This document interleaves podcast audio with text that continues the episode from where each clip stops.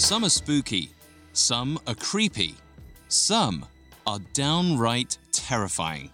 They are the cryptids, creatures and ghouls that go bump in the night. They are the stars of this season's Parcast Presents. This month, we're bringing you the things nightmares are made of. This collection from the Parcast Network features the very best episodes covering monsters from folklore, history, and popular culture. You won't sleep a wink after hearing about the succubus, a female demon from medieval folklore who seduces men in their sleep and drains them of their vitality.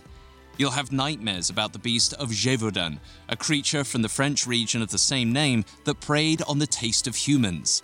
And your fear will be ignited at the mere mention of the Charman, a burn victim turned supernatural creature. Hear these episodes and more. Creatures and Cryptids starts on September 1st and runs the entire month. Listen free on Spotify or wherever you get your podcasts.